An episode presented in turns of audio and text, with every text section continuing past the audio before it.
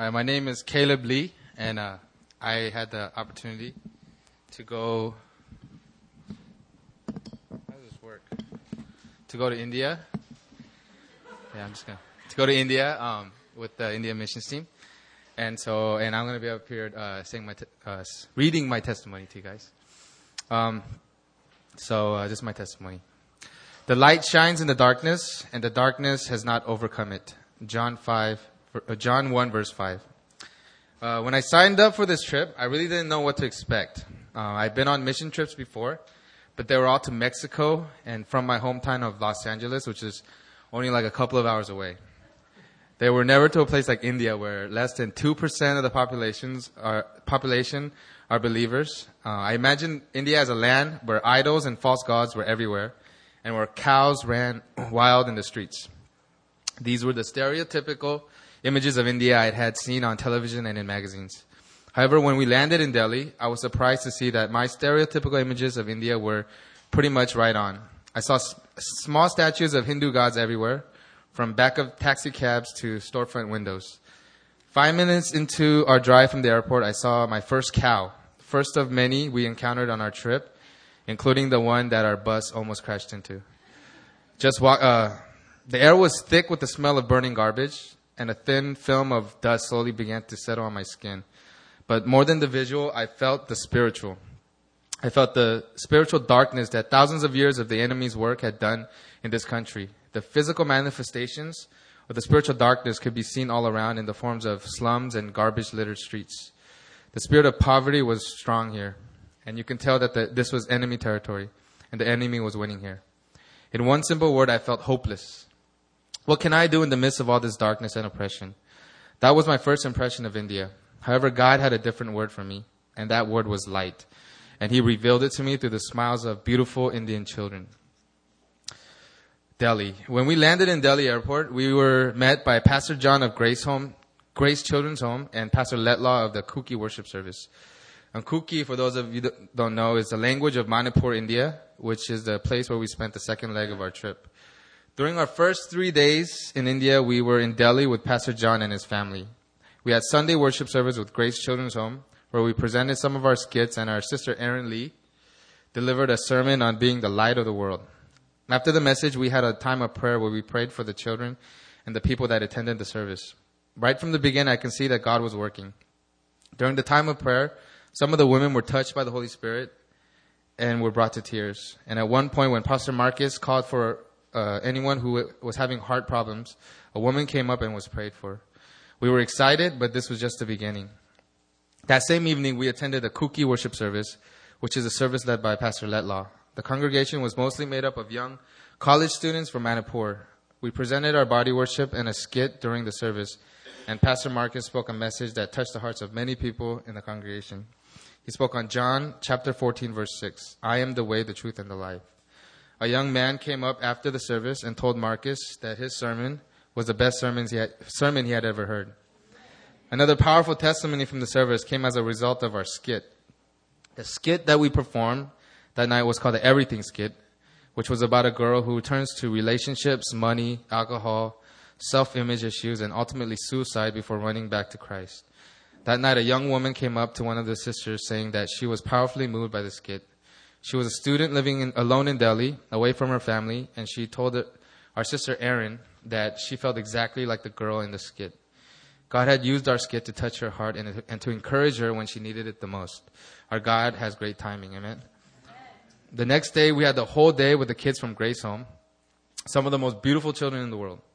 We taught their classes in the morning, and that evening we had VBS with them. That night, we spent we split up into groups and prayed for the children. And after the prayer time, Pastor John told us his testimony about how God used him to start Grace Home. It was a powerful story of God's grace and the demonstration of his glory. It was also a testimony of God's love for the children of India. Throughout our time in Delhi, God was telling me that it was all about the children, that we were here for the children. I kept hearing in my prayers, I died for these children. I began to realize why God had brought me to India, to reveal to me his love and compassion for these children, and to break my heart for the things that break his. Manipur. The next morning, we took a very early flight to Manipur, India, hometown, hometown of Pastor Letlaw. Now, our team being able to go to Manipur had God's fingerprints all over it. Manipur is a part of India with a lot of political and tribal turmoil. In order to go into Manipur, we need to have a permit from the government, and that permit takes four weeks to receive. We did not know about this until four weeks before our trip, and we were not sure if we were even going to be able to go into Manipur. However, by the grace of God, we got the permits in less than one week. Praise the Lord. Amen. When we landed in Manipur, my impressions of it were that of land, of a land stuck in the past. Almost every building was dilapidated and falling apart. There was no part of the city that seemed to have any kind of modern development. Imagine the small towns pictured in Vietnam War movies, but today in 2009. During our stay in Manipur, we stayed at Pastor Letlaw's mother-in-law's home. It was a large three-story house with enough room for all of us to stay comfortably. Our God is good. Amen. The main part of, of, our ministry in Manipur was to lead revival services in a nearby church pastored by Reverend Stephen. Let me mention that our mission theme verse was Matthew 10:8. Heal the sick, raise the dead, cleanse those who have leprosy, drive out drive out demons. Freely you have received, freely. Freely give. we had been praying for a long time for God to do a mighty thing in Manipur. These revivals were going to change people's lives. However, our first revival night was not that exciting.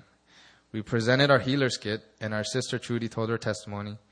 Pa- Pastor Marcus then spoke a message on John 6, 16 to 21, a message about Christ being the light and how without him we are in darkness.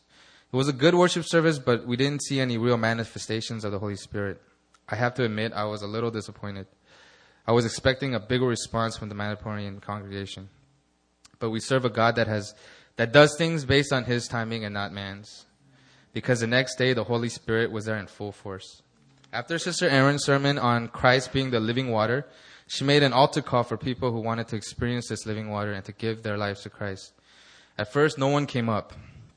But after a while, a young girl and a young man came on, came on stage, and our team began to minister them, to them with prayers.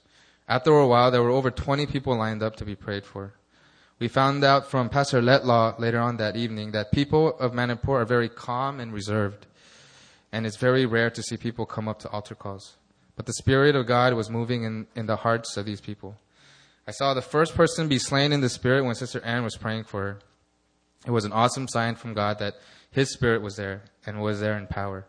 At one point in the night, we noticed a young man, the very first man that came up to the altar car, laying on his stomach, crying very loudly and Kuki.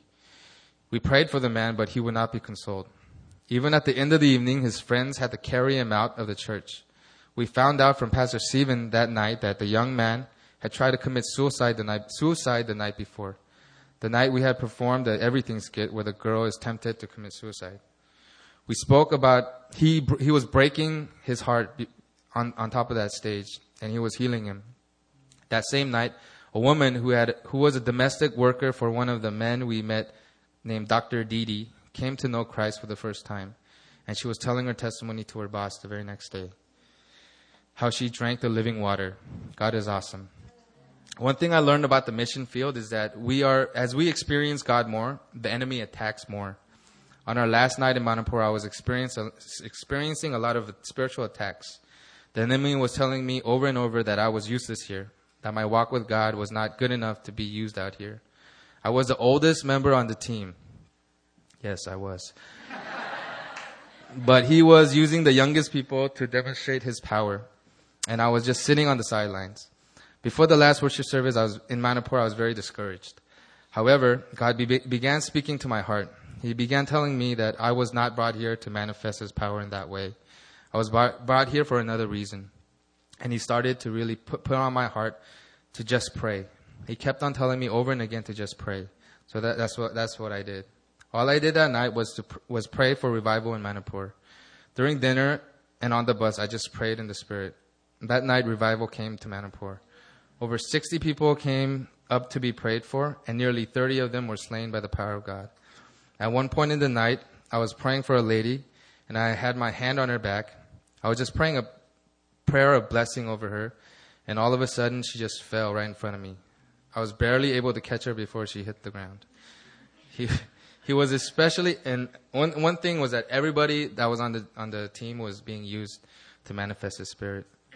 Um, he was especially pouring out his spirit upon the children. Many children came up to the altar to be prayed for, and many of them fell under the power of God.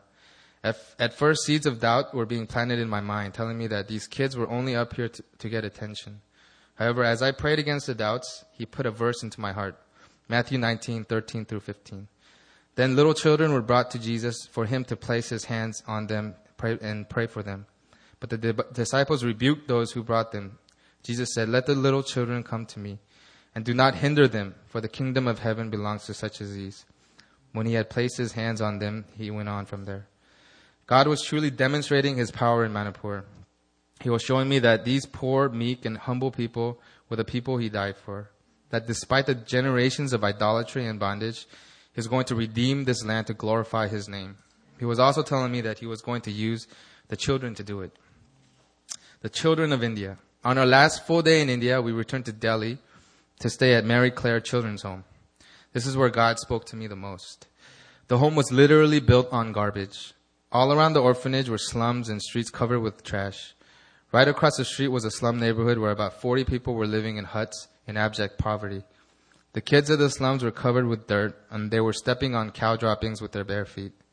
It was truly a place of hopelessness. But in the middle of all this darkness was a light I talked about earlier. The children of Mary Claire were not just beautiful, but had the light of Christ shining through them. As he prayed with them and had VBS together, I saw the joy of Christ that put a joy that Christ had put in their hearts. And despite having so little, they were full of love for the Lord and for each other. And when we had a time of prayer with the kids, they were really praying for one another with passion and zeal. One of the boys named Henry was praying for his brother with tears in his eyes. And one of the girls named Florence, you can just tell that she was going to be an intercessor and a prayer warrior. We only spent one night with the children of Mary Claire, but God had used them to show me so much. He showed me how much I was lacking in compassion and how little love I had for the people around me. It was so easy to love these children, but at the same time, he was showing me all the people in my life here in Korea that I had complete apathy for. God was putting into my heart compassion for people, and he was using these kids to show me his light. The hopelessness and oppression that I, that I saw when I landed that first day in Delhi have been replaced with hope. Hope that smiles with the most beautiful smiles I had ever seen light that will shine in a land that is covered in darkness. God will use the children to save the nation of India. And 1 Corinthians 1 27 to 29 says, But God chose the foolish things of the world to shame the wise. God chose the weak things of the world to shame the, shame the strong. He chose the lowly things of this world and the despised things and the things that are not to nullify the things that are, so that no one may boast before him. Thank you so much for the prayers and support. I am currently praying and asking the Lord for another opportunity to go back to India and minister to the children I met there for a longer period, uh, maybe two months. Please pray that this is God's will for me. If this is God's will for me, that He will open the doors for me to go. Thank you and God bless.